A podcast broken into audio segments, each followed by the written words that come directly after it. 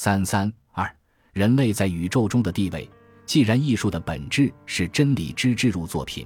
既然作品建立世界与大地的冲突，那么真理是怎样在作品中发生的？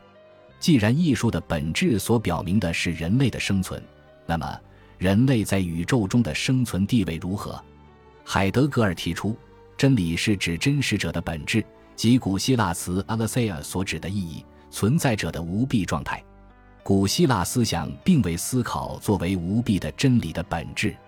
自开端之日起，希腊哲学的被掩蔽的历史就没有与 “lca” 一词中闪耀的真理的本质保持一致，因而把真理之本质的认识和言说越来越置入对真理的一个派生性的探讨中。由此，后来的哲学对作为无弊的真理的本质更是没有思考。对此而言。无蔽状态是在希腊词在中遮蔽最深的东西。海德格尔说：“之所以不能停留在千百年来我们十分熟悉的关于真理的本质的观点，即真理是知识与事实符合一致的观点上，是因为认识以及构成认识的命题要能够符合事实，事实本身必须显示出来。而如果事实本身不能够从遮蔽状态中站出来，如果事实本身没有处于去蔽领域中，事实又怎样显示自身？命题之为真，在于命题与去蔽者相符合。以往的命题的真理始终指的是正确性。那些批判性的真理概念，尽管自笛卡尔以来从确定性出发来理解真理，但也不过是把真理理解为正确性这一真理概念的变形。海德格尔说。他在这里把真理理解为去弊状态，并不是试图在对古希腊词语的更加准确的翻译中来寻找避难所，而是试图思考那个流行的正确性意义上的真理概念的本质基础是什么。他指出，并不是我们设定了存在者的去蔽状态，而是存在者的去蔽状态把我们置于这样一种活动之中，在我们的表象中。我们总是已经被置入那个去蔽之中，并被置于与去蔽的不可分割的关系中。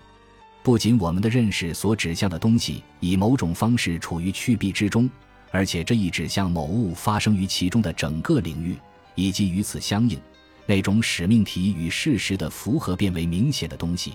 也已经作为整体在去蔽中发生了。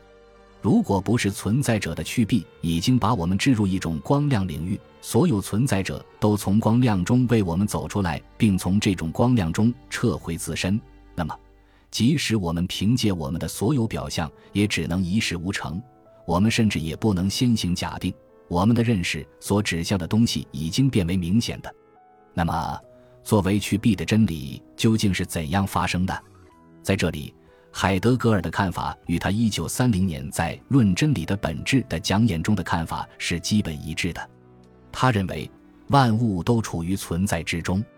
物存在，动物和植物存在，器具和作品存在，人存在。但是人们并不能够认识存在者的一切方面，只能认识存在者的某些方面，而且所认识的也只是一个大概，所掌握的东西也是不可靠的。然而。如果我们思考那处于统一中的整体，我们会有新的发现。超出存在者之外，不是正在离开存在者，而是在存在者之前，或者说在存在者之间，有一个敞开的场所在活动，即有一个成名在活动。从存在者的角度来思考，这个成名比存在者更深广。这个敞开的中心并非由存在者包围着。而是这个成名的中心本身就像我们所认识的无一样，围绕一切存在者。只有当存在者走进这个成名的光亮中，存在者才能作为存在者而存在。只有这个成名才给予并保证了我们到达非人的存在者，到达我们所示的存在者的道路。由于这种成名，存在者才在确定和变化的程度上是被去蔽的。然而，也只是处于这种光亮中的存在者，才能是被遮蔽的。这个一切存在者进入其中的成名，同时就是一种遮蔽。既然真理是成名或成名所造成的存在者的去蔽，那么，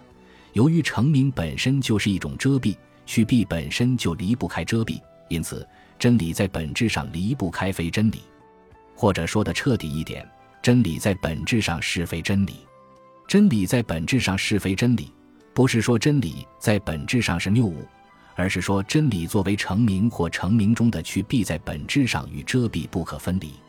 我们会想到，海德格尔的这一观点与他一九三零年关于真理与非真理的观点完全相同。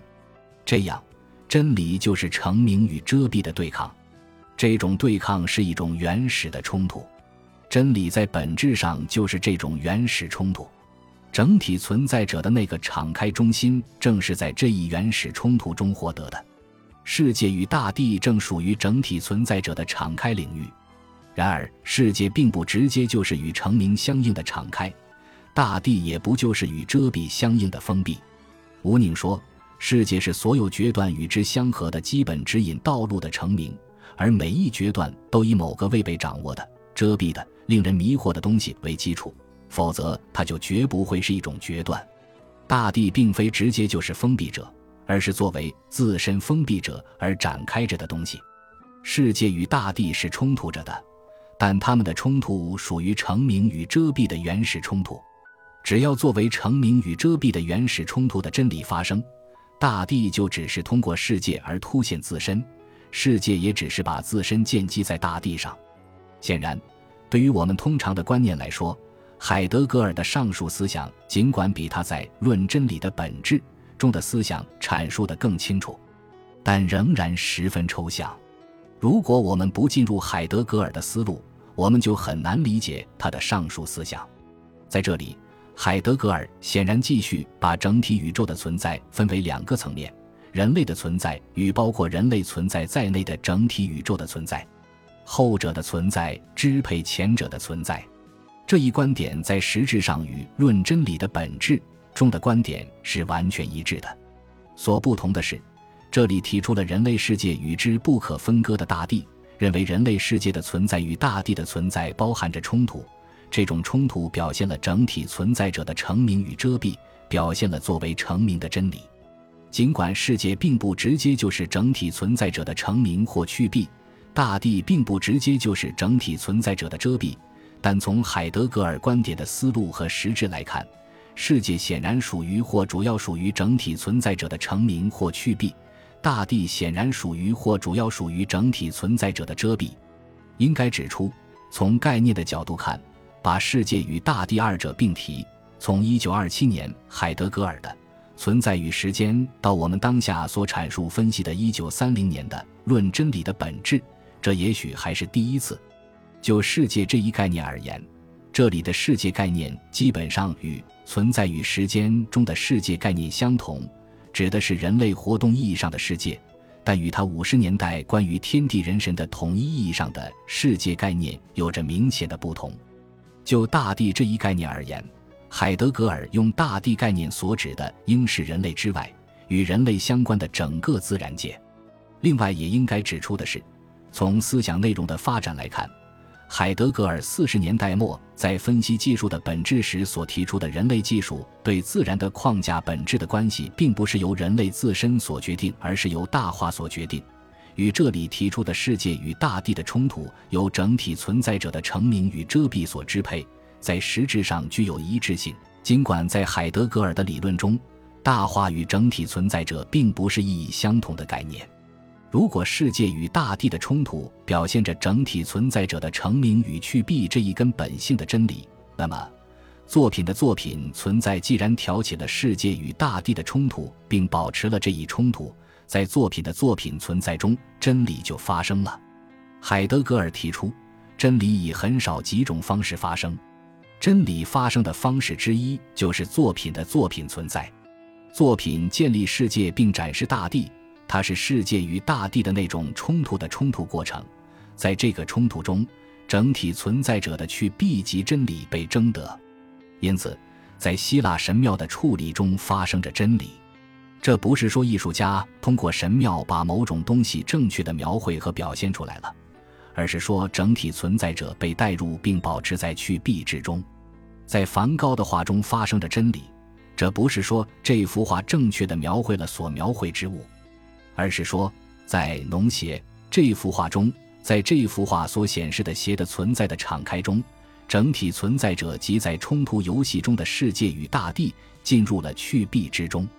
这表明，在作品中是真理在发挥作用，而不只是某个真实的东西在发挥作用。因此，在海德格尔看来，作品与真理是一种内在的不可分割的一体性存在，即作品之为作品是真理生成和发生的一种方式，不是作品去描绘了某个事物的本来面目，因而作品成了真理。而是整体存在者的存在已经把作品设置为显示自身的一种方式。整体存在者是一个动态的过程，它总是包含着成名与遮蔽的冲突，并总是在这种冲突中设立敞开，而因此显示自身。整体存在者通过设立某个存在者而敞开自身的一种根本性方式。即真理把自身设立于由它自身开启出来的存在者之中的一种根本性方式是作品。顺便指出，按照海德格尔所言，真理还有其他的原始的活动方式：建立国家的活动、本质性的牺牲、思想者的追问、存在者的最近的事情所示着的那个近。这些活动方式当然同样属于整体存在者的存在过程。值得指出的是，海德格尔认为。科学不是真理的原始的发生，而是已经敞开的真理领域的耕耘。而且，只要科学达到存在者之为存在者的本质性的揭示，它便成为哲学了。由于真理的本质在于把自身设立于存在者之中而成为真理，所以在真理的本质中包含着那种与作品的关联。这种关联正是真理本身在存在者之中存在的一种突出的可能性。真理把自身设立在作品中，真理只是作为在世界与大地的对立中的成名与遮蔽之间的冲突而活动。真理作为世界与大地的冲突被设立于作品中，这种冲突不会在一个被特意带出来的存在者中得到消除，也不会单纯的得到安顿，而是通过这个存在者被敞开出来。艺术的本质就是这种真理之置入作品。既然真理是整体存在者的存在过程，那么艺术的本质也就是整体存在者的存在的真理置入作品。艺术是这种真理发生的一种突出的历史性方式，因此，艺术是本源性意义上的历史，它规定着一个民族的现实历史的过程，或者说，它是一个民族的现实历史的本源。总之，海德格尔的观点是。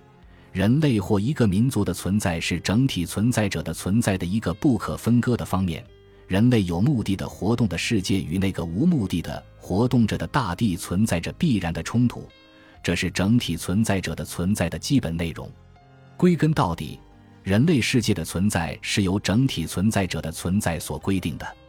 必须指出，海德格尔对世界与大地的冲突的思考，作为对整体存在者的存在的思考。在根本上仍然是对存在或存在本身的思考，他在艺术作品的本源中已经明确指出了这一点。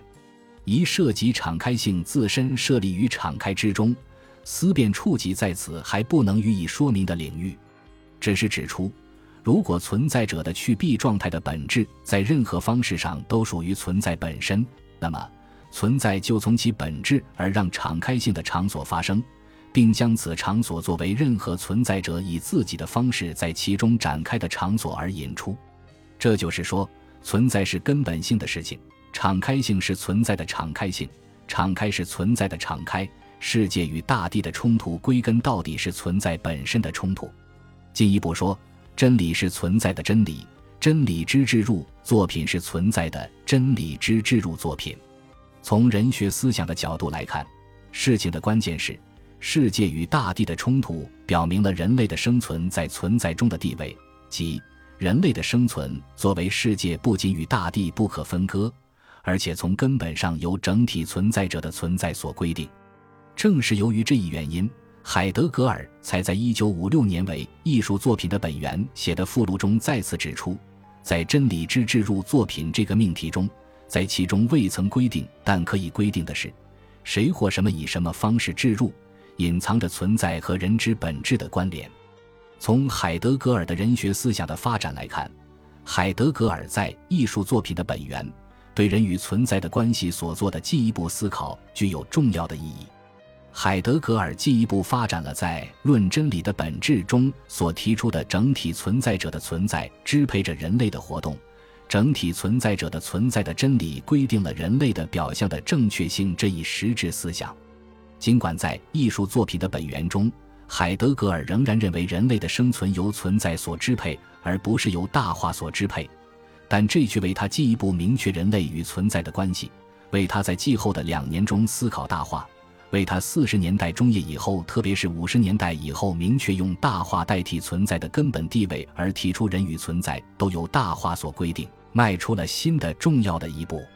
因为存在为什么这样存在而不是那样存在？存在为什么有不同的阶段？为什么在不同的阶段有不同的特征？显然有其必然性。这个必然性支配着存在，因而支配着人类的历史生存。在我们看来，这个必然性。也就是海德格尔后来不断思考并命名的大话。